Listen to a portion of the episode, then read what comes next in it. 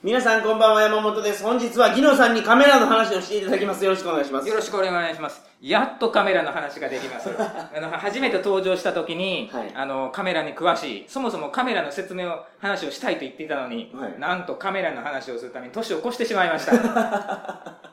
初めて出たからねそうはいですね。他には原付の男、古川智弘です。よろしくお願いします。えー、隊長です。よろしくお願いいたし ます。まあ技能さんといえばやっぱ松山ですから、はい松山から応援が駆けつけてるとそうですね。ありがたいです。もほんまにありがたいと思ってるんです かうデジカメの話は僕の方がはるかに詳しいんで。あのオープニングではどんな話をしていただけるんでしょうかあ今までいろいろとあの松山のあの名物とか観光を紹介してまいりましたけど、僕は結構高知が好きで、まあ、坂本龍馬が好きなのでしょっちゅう高知に来てるんですが、坂本龍馬の話絶対できますって言ってましたもんねあできますうんうんうんまあまたそれはまた次回の機会で、わかりま したはい はい、今回はあのーぜひ皆さんにはい食べてもらいたい、はいあのーアイスキャンディーがあるんですがああ高知に本社のある久保田商店という会社のすももアイスキャンディーというがあるんですがそれね畑田本舗とかに置いてるやつですねあは畑田にはないはずですあほんまですかえっ、と少なくともあシェアはスーパーにあるやつやそれそうですえっ、と高知ではあちこちにあると思いますけど、はい松山ではサニーマートにしか置いてないんですまあそうなんですか松山はサニーマートが2店舗あの高知が本店のスーパーサニーマートが2店舗入ってるんですけどここでしか見ることができないんです、スーパーでアイスクリームって半額になるじゃないですか日曜日はそうですでねも久保田のアイスクリーム半額にならないんですよならないですめっちゃ高い んですアイスキャンディーのくせして150円ぐらいするんですはよいはいでもそんなにもするなぜおすすめしたいかというと、はいこのすももアイスキャンディーなんですが実は原材料がすももと砂糖だけなんです普通だったら、はい香料が入ったり糖類が入ったりあのいろんな、えー、と着色料とか調味料とか、はいえー、とすももって書いてるんだけど実はグレープとかレモンとかうん別の,、あの果入汁がれ入ってて匂いだけすももやみたいなそうじゃなくて、はいもうまんますももなんですよはいだからよくあのあの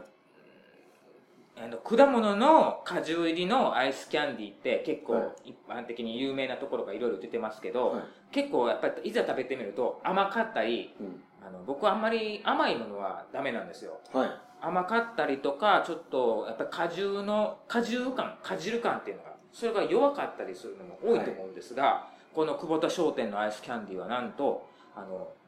えっと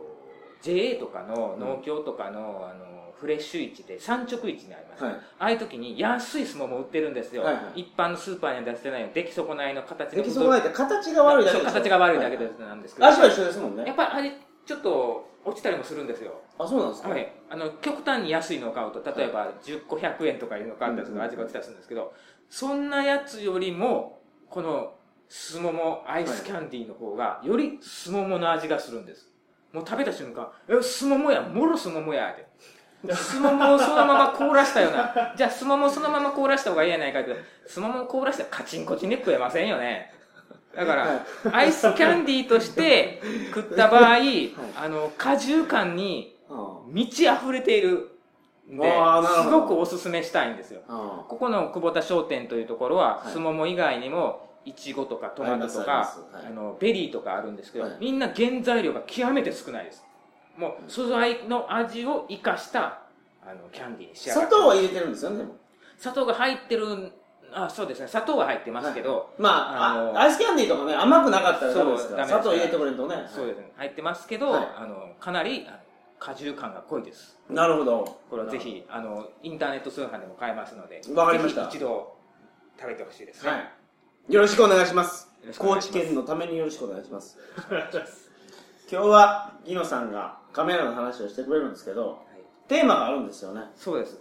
あのーいろいろカメラの話しようとしたら多岐にわたって収集がつかなくなりますので、はい。バックパッカーになるなら僕はこれをおすすめしますという機種がありますなるほど。鳥かご放送を聞いてる人は、まあ、バックパッカーが多いやろうと。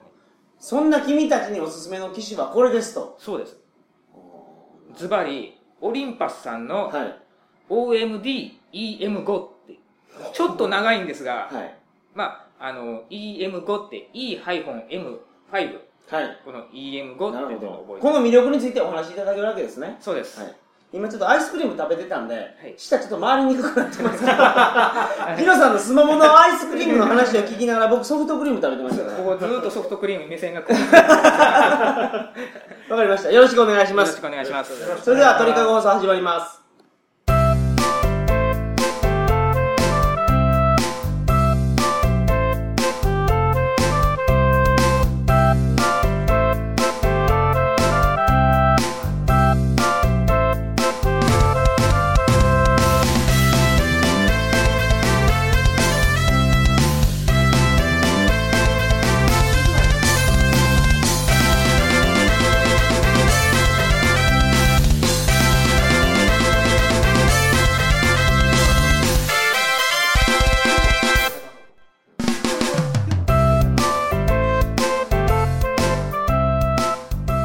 改めましてこんばんは2013年1月25日金曜日鳥かご放送第368回をお送りします番組に関するお問い合わせは info.tkago.net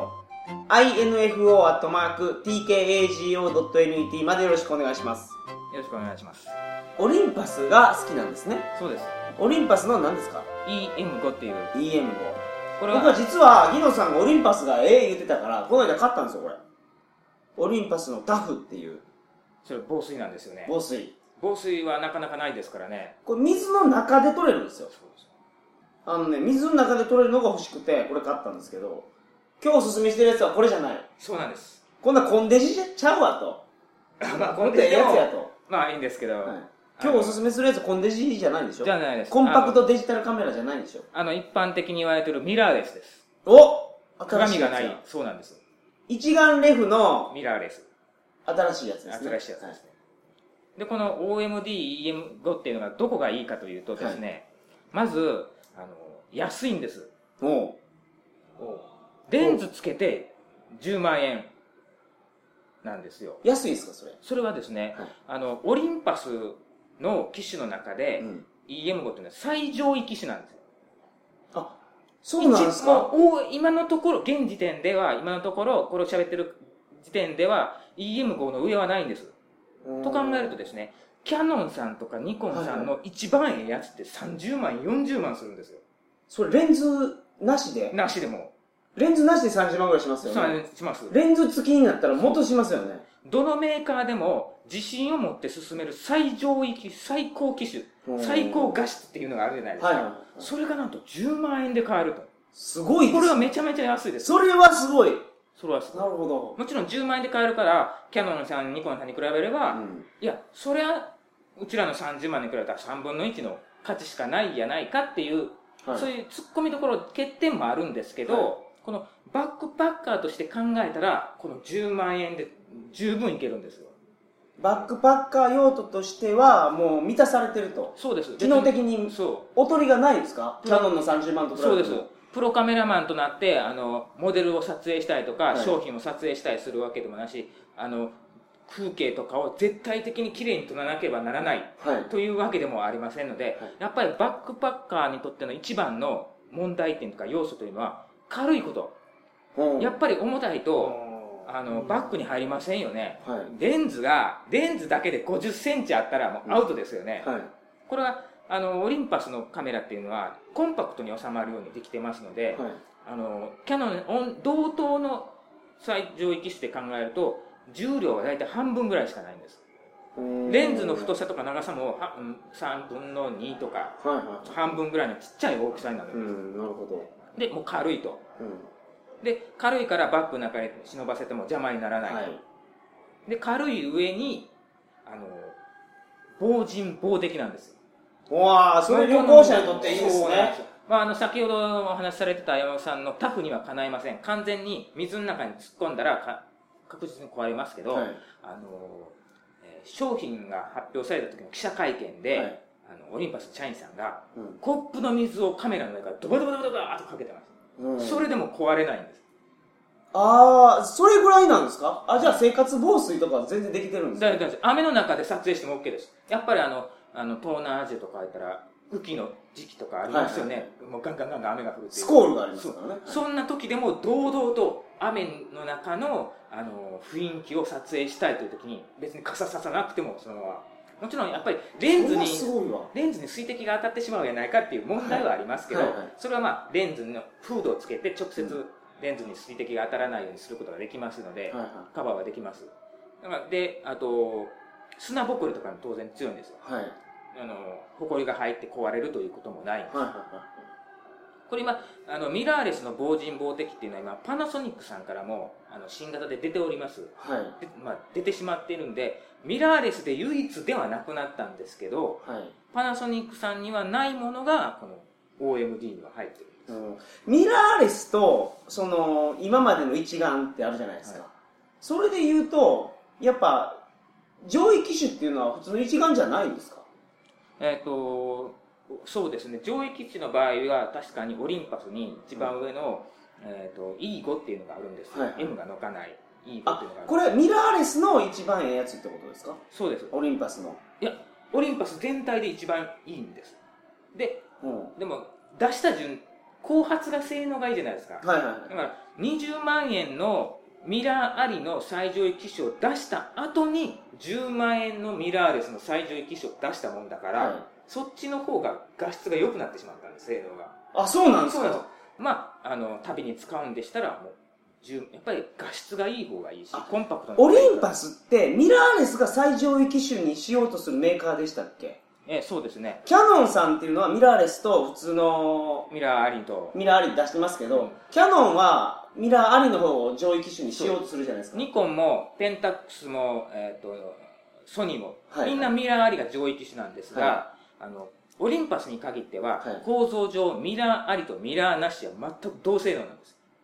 おーまあ、これは話が長くなるんで割愛しますがいやいや、まあ、これすごい大事だと思いますけど、はい。言ってくださいもうせっかくですからせせっかくじゃないですか、あの光を情報を受け取るセンサーというのがあるんですけど、はい。これの大きさが他のメーカーはミラーありとミラーなしで大きさを変えてるんです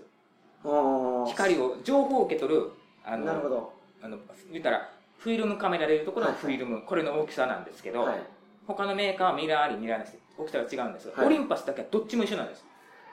コンデジで、コンパクトデジタルカメラはで画素数だけ書いてますけど、はいコンパクトデジタルカメラでなんで安いかって言ったら、そのセンサーが小さいんですよ、ね極。小ですねセンサーが小さいから画素数何本上げても画像綺麗にならないんですよ、ね。ならないですもう僕その前お聞きした話ですごいそのあそうやったんやと思ったのがそのコンパクトデジタルカメラって画素数がどんどん増えていくことを売りにしてるじゃないですか、はいこんなにでかい画素数が出ました新製品買いましょうってやってるでしょでもそのコンデジの最高級みたいなやつありますよねはいあの何でしたっけキャノンやったらキャノンやったらパワーショットを今でしたら S110 っていうのがああそうそうそんなんそんなのそうですそんなのって、コンデジの最高級やのに画素数そんなに高くないんですよ。そうなんですよねそうですねで、そのセンサーが小さければ、画素数大きくすれば画像汚くなるよっていうのを、メーカーが暗に言ってるもんやっていう。そうなんです分かってるんですよ画素数を上げて綺麗になるんだったら、はいそのコンデジの、まあ、高級コンデジはいもコンパクトデジタルカメラの最高級。最高級はい。それも画素数を上げてないといけないのに、うんその S100 とかだったら1000万が1200万ぐらいなんですうんそれより上のコンデジってなんぼでもあるんですよはい。ソニーさん画素数はね。はいそうですソニーさんだったら1600万画素出してます、はい。あちなみにこの EM5 だって1600万画素なんですよはい。そしたら画素数だけで言ったら同じやん同じやんか、うんこうしたら安い方がええやないか、はいはいはい。コンデジの方が安いやないかってことになるんですよ、でも画素数は一緒でもセンサーの大きさが全然違うから、うんちっちゃすぎたら情それだけ情報がたくさん入らないのでダメあのあんまり綺麗になりませんよっていうことになるんです、うんある程度の大きさが必要になってくるだからそれで言うとこのミラーレスは今回おすすめしてるオリンパスのミラーレスはセンサーと画素数のバランスがちょうど合ってるってことなんですちょうど合ってるんですよはい、なるほどでこれも1600万画素あってもあの A3 サイズには十分あのプリントできますから、はいえー A3 にプリントってなかなかないですけどねないですよ家庭用ってみんな A4 ですか らねだから A4 のプリン A4 にプリントすることもなかなかないですよトだからかなりあのものすごく綺麗に取れました、いだからちょっと大伸ばしにして、はいあの DPE とかの A3 ってコピー機に入る一番でかい用紙のことでしょそうですそれの大きさにもう耐えれるぐらいはいものすごく綺麗な大きさ、なるほど。ここで一つあのなかなか一般では知ることのできないはい秘密の公式を今回特別に、そうなんですか教え。にそんなにもったいぶって教えるんですか。 お願いします。はい自分の持ってる、はい皆さんご自分が持ってるデジカメが、はい一体どれぐらいの大きさまで伸ば大伸ばしできるのかっていうのが、あのもちろんそれはコンデジだったら、いあのコンデジの1600万と高級カメラの1600万が違うから、同じようにはいかないんですけど、はい。あの数値上の概算でどれぐらいの大きさまで伸ばせるっていうはい。公式があるんです、はい。これはですね、えー皆さんピクセルってありますよね、うん。えー、と1600万画素だったらせ 4928×3264 とかそ言っんてなにピクセ大ルきいのんや。あピクセルの点なんですけどはね、いはい。それだってパソコンのデスクトップがそうそうですそうす1024かそうそうそう768でしたあれと同じピクセル数があるんですけど、そのピクセル割る300かける2.54マニアックすぎるわそれ 誰が計算するんですかそれこれあのでも、ね、知っとったらすあのすごい便利ですよ どこが便利なんですか例えば1600万画そ素れ技能さんはお仕事で使われてるから便利かもしれないあけでども普通の人それ計算しないですよ多分、まあ多分計算しないと思いますけど、 まあそれ言っちゃおしまいなんですけど、 ぶっちゃまあ今それ言っちゃおしまいなんですけあど、じゃあもう一回公式お願いしますはいはいピクセル数割る 300×2.54、はいわ、かりましたこれがあのセンチです。これで出た数字が、あの、一辺の長さ、実際にプリントに耐えれる大きさです。うんで、それが、あの、一眼とかのんいいカメラだったら、その倍ぐらいまではいけるほうほうほうほう。なそうるいうほ秘密の公式がある。ど。はい。まあちょっとそれは、ちょっとそう話がそれましたけど。それ秘密なんですかえあんまりみんな必要じゃないから秘密用じゃないからなんですかね。その秘密の情報はどこから仕入れたのあやっぱりあのこの印刷業界のあのああの本とか書籍とかにはやっぱり載ってるんですよあーあ大きさの出し方っていうのが計算方式っていうのなるほーど。そしたらもう玄人の技ってことになってきますそうよだねフォトショップ持っとったら一発で分かるんですけどフォトショップって高いじゃないですかはい10万ぐらいです10万ぐらいするんですけどフォトショップが買えない場合の計算方式っていうので、ああなるほどねうん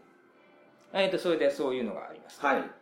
い。で、えー先ほどパナソニックも防塵防滴もありますとありま,、はいはい言いましたが、パナソニックとそのオリンパス、どっちも防塵防滴やったら、今オリンパスってうん。いろいろ騒が出てるじゃないですか。はいだからオリン潰れるかもしれんみたいそなうそう。だから、粉飾決済やったからねだからオリンパスでパナソニックがいいなって皆さん思うんですけど、実 は、あの、パナソニックにはないオリンパスの機能っていうのがあって、うんこれがまず、あの、ブレ、手ブレ補正なんですけど、あ今時手ブレ補正ってどのカメラにもみんな入ってますが、余裕で入ってますね。余裕で入ってますはい。ところがオリンパスの EM5 だけにしか入ってない手ブレ補正っていうのがあるんです。うんそれは、どの方向にうんカメラが動かしてもはいブレを止めるっていう。もちろんこの極端に、横揺れ縦揺れ普通は横前後ろみたいな前後ろ。ほんで回転。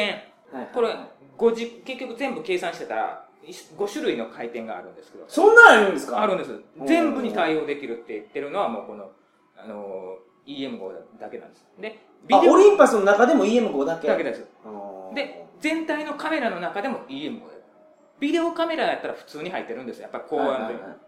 もビデオカメラも手に持ったらいいろんな方向にブレるから入ってるんですけど、普通の静止画を撮るカメラに搭載したのはこの EM5 が最初なんです。なるほど。えもう一つ情報を言うと、オリンパスの株価はですね、はい一時もう、めちゃめちゃ下がってましたけど、もう今、不死鳥のことが復活してます から、やっぱりあのミラーレスがやっぱり女子カメラとかいうんで、カメラ、あの結構カメラは売れてるんですよ。粉飾してましたけどね、思思いっっきりてましたけどね。イギリス人がなんかの社長を追放して、イギリス人の社長に,、うん社長に告発されたんですよね。 そありましたねういうことはありましたけど、はい。あと、テクノロジーは安心やということです、そうそうそう。粉飾はするけど。そうそう。うんちょっと忘れるけど。あとはあの、はいあのこの、えっ、と、ブレ補正っていうのが、はい。オリンパスはカメラのボディ側についてるんでうん。はす。で、パナソニックっていうのはレンズ側についてるんです。いはこれはどういうことかというと、ということは、あの、レンズ、手ブレ補正機能のないレンズをつけてしまった場合、パナソニックは、手ぶれ補正全く効かないです。なるほどねボディにないんだから。なるほどで、オリンパスはボディに入ってるということは、はレンズ側に手ぶれ補正はいらないんです。いはいということは、その分だけレンズを安くできる、軽くできる。おーでじゃパナソニックだって、パナソニックはレンズ側に手ブレ補正が入ってるということだったら、うんあのどうせ全部のレンズに手ブレ補正入ってるんだろうそれだから別に不自由じゃないんじゃないかって思われるんですけど、実は手ブレ補正のないレンズもあるんです。なるほ手ブレ補正がないから安心、なかっても、やっぱり手ブレ補正はどうしても起きてしまう。どうんっていう場合は、やっぱりボディ側に手ブレ補正がある方が安テーブ心ル補正が起きてしまうということテーブル補正が欲しいときはそうですボディ側にいるということですねああそう、あった方がいいこのです一ね。眼とかミラーレスのええところってレンズ変えれるところですかそうですね。らやっぱねこれハマっていくとレンズガンガン買っていくと思うんですわはい。であればレンズは安くできるそう軽くできる安くできる、軽くできる。うんで、じゃあ、レンズ側の手ブレほ、じゃあ、みんなボディに入れたらいいじゃないか、いうことになりますよね。うんキャノンもニコンもレンズ側に入ってるんですよ。あそうなんでそすうなかんですよ。なぜレンズ側に入れるかというと、レンズに入れていると、はいこう覗いた時に、入れてる像が止まるんです。はいは手ぶれで、あの、今日も、あじゃあ以前、あの、VSR でスコープを覗いていただいた時に、めっちゃ揺れましためっちゃ揺れましたよね。あの像がピタッと止まるんです。いはあはで、レンズ側に手ブレ補正を入れると、像を止めることができるという機能があるんで、はいレンズの方が有利で、ボディ側は不利だったんですが、はなんとこの EM5 はなんとはい、像も止まるんです。あなるほどこの、はいあの、もう新しいテクノロジーが採用されてるんそでうすでねすはいボディ側についてる手ブレ補正機能が入ってるカメラの中で、はい像が止まって見えるのは EM5 だけなんです。これどうやって止まってるのか不思議なんです。わからないです ねわからないですけどあそれわからないですねそれはやっぱりあはの、企業秘密ですから言わないんですけど、確かに像が止まるんでピタッと。あの、正確に言うとピタではない。それけどあれやからじゃないですかミラーレスやからじゃないですそうかミラーレスで映像として入ってるから映像処理で止めることができる一眼レフやったら覗き込んでる窓がレンズ越しですから無理ななんでしょう多分あのキャノンニコンのあのレンレンズ側のやつがブレが止まるっていうのはあの普通のミラーありでも止まるんですよそうでしょだってそれはレンズそうレンズのレンズ自体がレンズ揺でれてるんですよ一眼レフとミラーレスの違いっていうのは一眼レフはこの上の窓からこの被写体を見るじゃないですかあれはレンズを通して直接の見てるんです実よ際のえ門が見えてるんですがミラーレスはあれないんですよねあの上の窓がそうで EM5 は上の窓がついてましてついてるんつでいすかてるんですあついてるかそらうなん割としっかり構えて撮りやすいとはいでそこに見えるのは実際に見る生の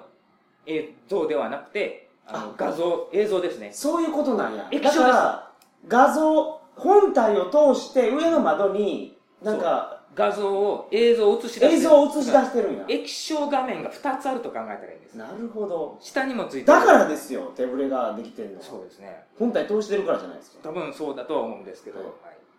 それであのなおかつですね、うんあの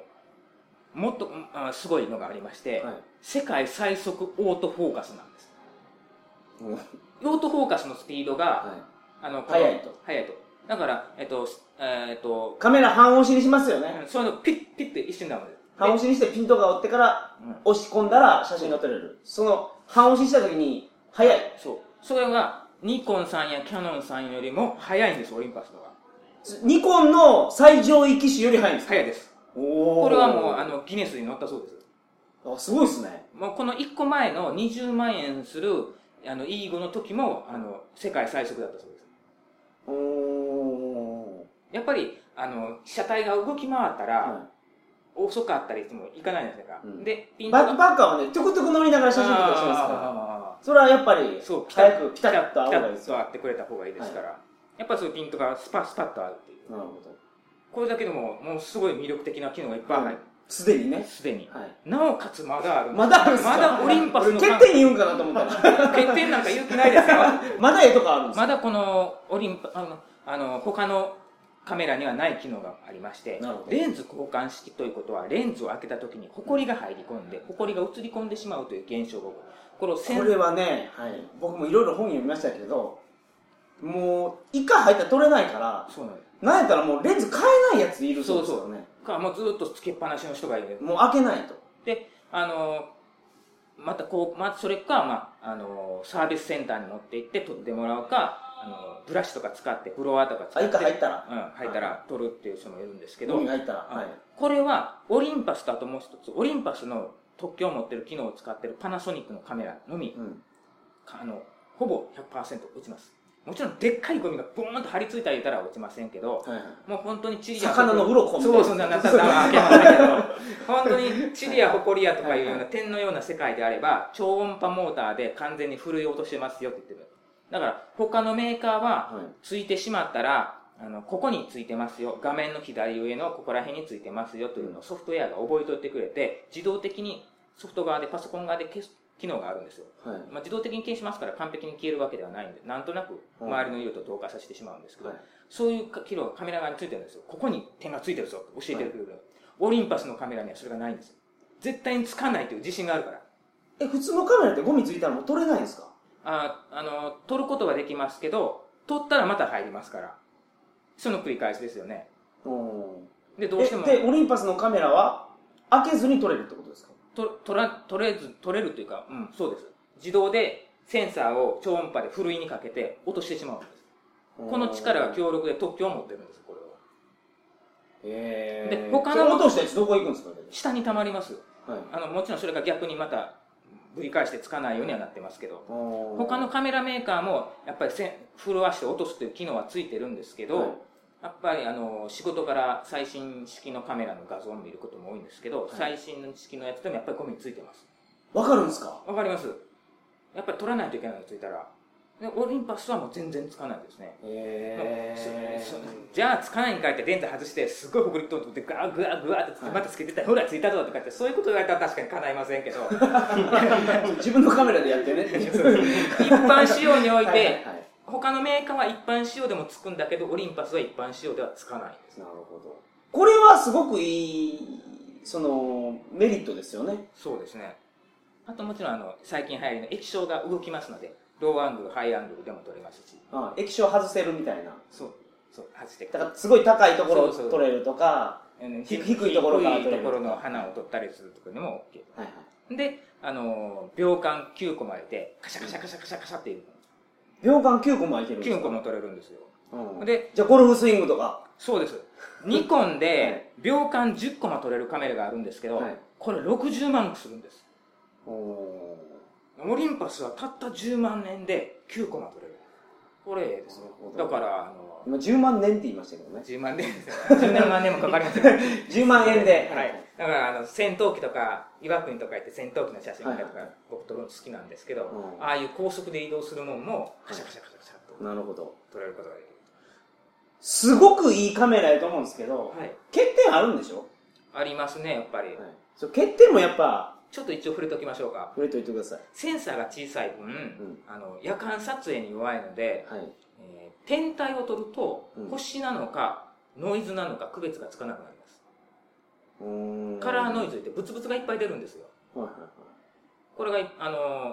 ー大量についてしまうんで、もちろん、あの、だいぶ良くはなってるんですけど、それでも、あの、キャナンやニコンさんの最上位機種にはかないません。あ、最上位機種と戦ってるんですか、それは。そうですね。え、それじゃあ、僕の持ってる X4 は、キス X4 だとったどっちらが、同等です。あ、そうなんですか。センサーが小さい分どうしてはいもは、いセンサーが小さい分どうしても、そういう夜間撮影とか夕方とか天気の悪い時が苦手なんですけあど、まあ、同等なんですね、じゃ同あ。等まで上がりました。だいぶ低かったんですよ。もうずっだとって僕の X4 も10万ぐらいしましたからね。これはあれなんですかね夜間に例えば夜釣りです大きいスズキを釣りましたの時に撮影する時にこのカメラはいけるそうですね、真っ暗の時だと、ちょっとわか、あの、取れますけど、顔にブツブツのノイズが発生しますよっていう。え、フラッシュ焚いたら取れるでしょフラッシュ焚いたらもちろん取れますけど、フラッシュ焚くと、あの、逆に極端に光が当たりすぎて、白く、例えば鈴木時の白く金色がスパーンと光って飛んでしまったりとか、、はいうことがあって、バランスよく取れるわけではないので、ああじゃえあ真っ暗闇でフラッシュ焚かずに取るってことですか真っ暗闇だったらもうシャッター降りないです。はい。ピント。弱合わさないんで。うん。あえあじゃあ、月明かりでってこそうですね、月明かりぐらいだったら撮れますけど、そういう暗い空間の中でも、あの、センサーの大きい方がわりかしピントがあったりしますね。あじゃあそのセンサーが大きいカメラを使った方が綺麗に撮れるってことそうですね、夜間撮影においては。月明かりで鈴木の写真あーなをるほ撮どるそうですねあのー雑誌投稿されてるアマチュアアングラーの皆さんは必見ですねこれはそうですね。もういやとりあえず写真にかなりこだわりを入れるんで、釣りの時は釣り雑誌の写真って思いっきりフラッシュ焚いてますよねあ基本そうですねあ。大体コンデジが多いんじゃないでしょうかね。あうんーだってそれ撮れるのってうんキャノンとかの最上位機種じゃないと綺麗に撮れないってことですよやっぱりその、水をかぶったりするから、最上位機種で水かぶったら、やっぱり嫌じゃない泣けますね泣けます。特に塩水だ から。やっぱりそこはどうしても、画質よりもカメラの方が大事になってくるから、はい皆さんコンデジで撮りますね。ああと、ある程度、あの、雑誌に載せる場合は、僕のような画像す画像修正をする人は、補正してくれますので、修正かけますから。そばかす撮ってくれるってことですねあそうですね。そういう。あと心霊写真みたいな手が肩に乗っててもそれはもう消してくれるってことですね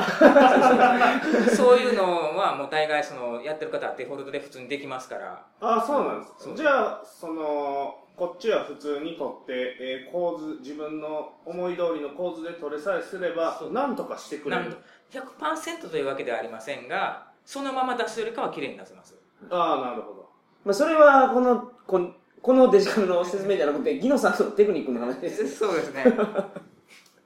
まあ大体そういうふうにや夜間に弱いっていうのが一番でしょうかね、けどそれ最上位機種と比べてってことですよねでもそうですねフルサイズと呼ばれているセンサーの大きいやつに比べてっていう、でもキャノンの10万円と比べたら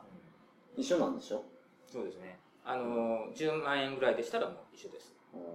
やっぱりあの画質が良くてはいやっぱり今でもオートフォーカスがスピードが遅いミラーレス機って結構いっぱいあるんですよはいレンズが迷ってしまってピントを合わせたりミラーレスってなんか遅いイメージがありますよねやっぱりそうイメージを言っておくぐらいやっぱりどうしても遅いですうんでもあのオリンパスはミラーレスに全勢力を注ぎ込んでますから遅いものを出せないもちろんオリンパスも一発目に出したやつは遅かったんですけどそういうこと今かはもうガーンとガシだからキャンノンとかは一眼の方に力入れてるからそうミラーレスにあんまり力入れてないけどそうですオリンパスはもうミラーレスが主流になってるんですよそこにもう全勢力を注ぎ込んでるからいいのができるんですねこれめちゃめちゃいいですねこう聞くとそうですよね僕も欲しいですねまだ他にも持ってないですかほんでいやもうこれまた VSR になるまたしても持ってません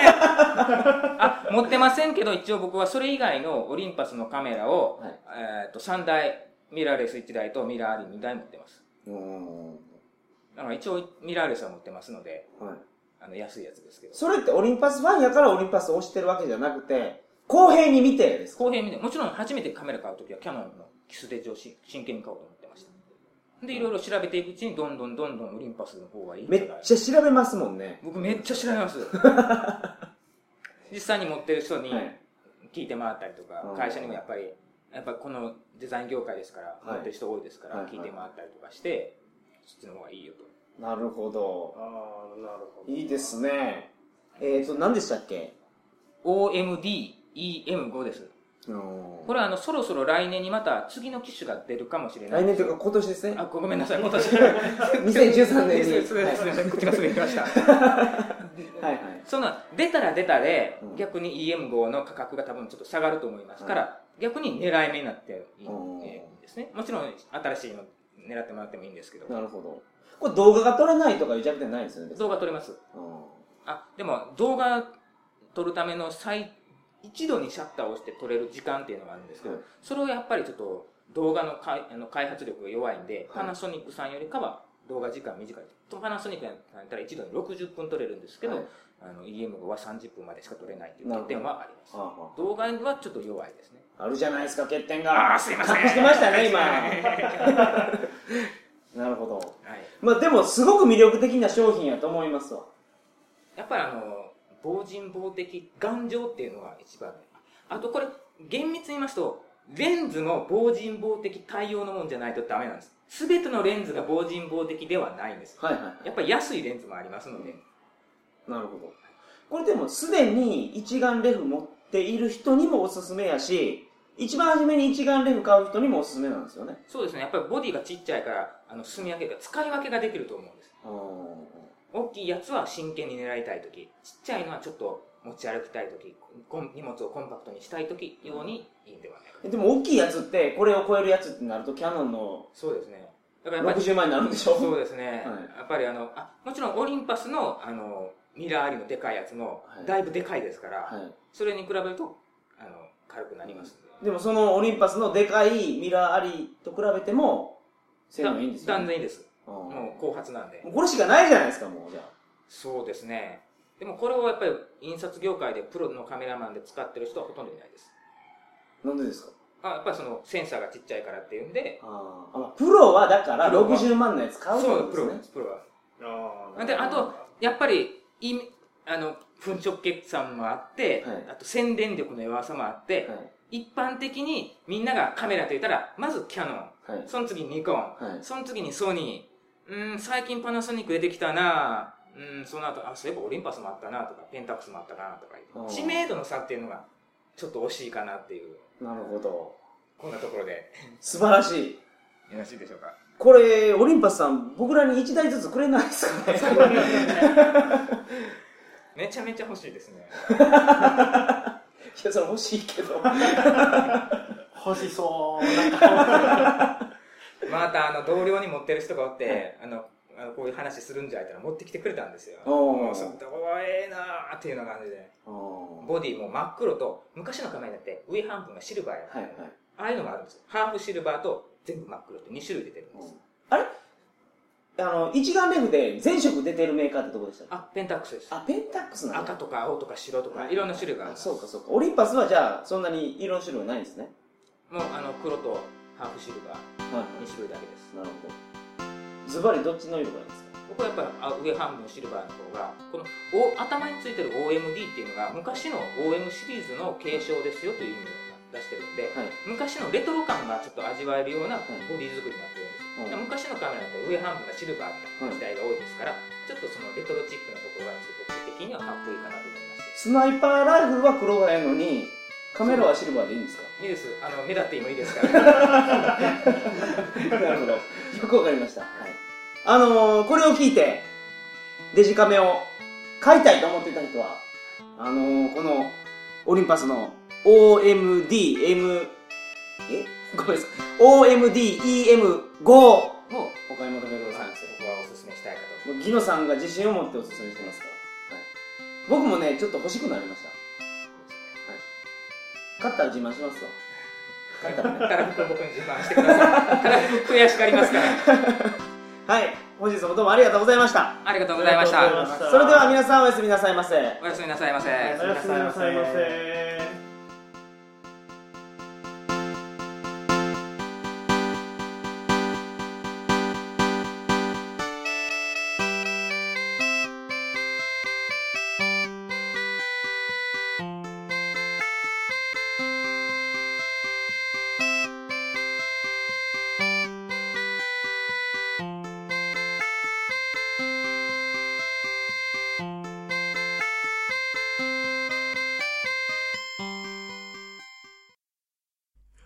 さくらさん、セクトンについて言いたいことがあるそうなんですが、え、それは何ですかセクトンです。セクトン。すみません、ちょっと存じ上げないのですが。さくらさんでもセクトン知らないんですね。あの有名知らなないセクトンを知らないんですね。知らないですね。いや知らないですけど、はい。別に知らないままでもいいかなとも思いますけど、ダメなんですよ。知らないんですか、セクトンは。知らないですね。セクトンとは、韓国ソウルにあるコーディネーション会社です。なるほど。日韓のテレビや出版イベント CM 撮影なんかのメディアコーディネーションからソウルで最近流行っている日本食のチェーン店情報など韓国進出を考えている日本企業のビジネスコーディネートまでを幅広く手掛けている会社です、なるほど。はい、はい分かっていただけましたでしょうかセクトンというのは韓国のコーディネーション会社ということそうなんなんですね。ですよそうなんですということは、はいもしかしてその会社から我々に CM の出演依頼が来たということでしょうか CM をこの有料でお願いしますというのが来てましておー韓国の会社かそうらなんですよ我々は桜通信で何回か前にはねはいロンドンオリンピックで韓国の振る舞いについてかなり言いたい放題言ったというのはいはいにはいはいその我々に韓国の会社はがい CM を依頼してくれている。そうなんですよわけですねはい。ね本当に太っ腹な会社ですねはいはいはいはい大人だなと思う。はいありがたいですはいね、はいなはいんか。ですので、はいえー、と僕が何か言ったらセクトンって言ってほしいんですよ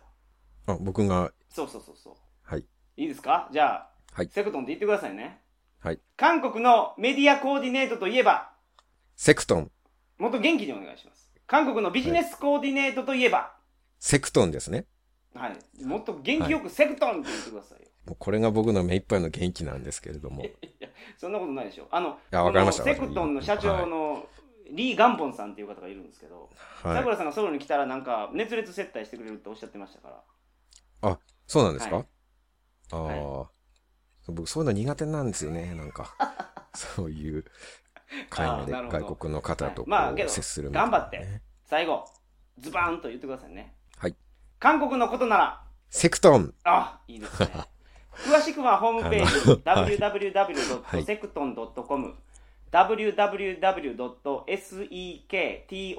www.sekton.com をご覧くださいはい。じゃあ、韓国でのメディアコーディネートやビジネスコーディネートはセクトンさんへお願いすれば、もうすべて解決ということですね。すべて解決しますあのホームページを皆さんぜひご覧くださいませはい。ありがとうございましたぜひ、セクトン .com をご覧ください。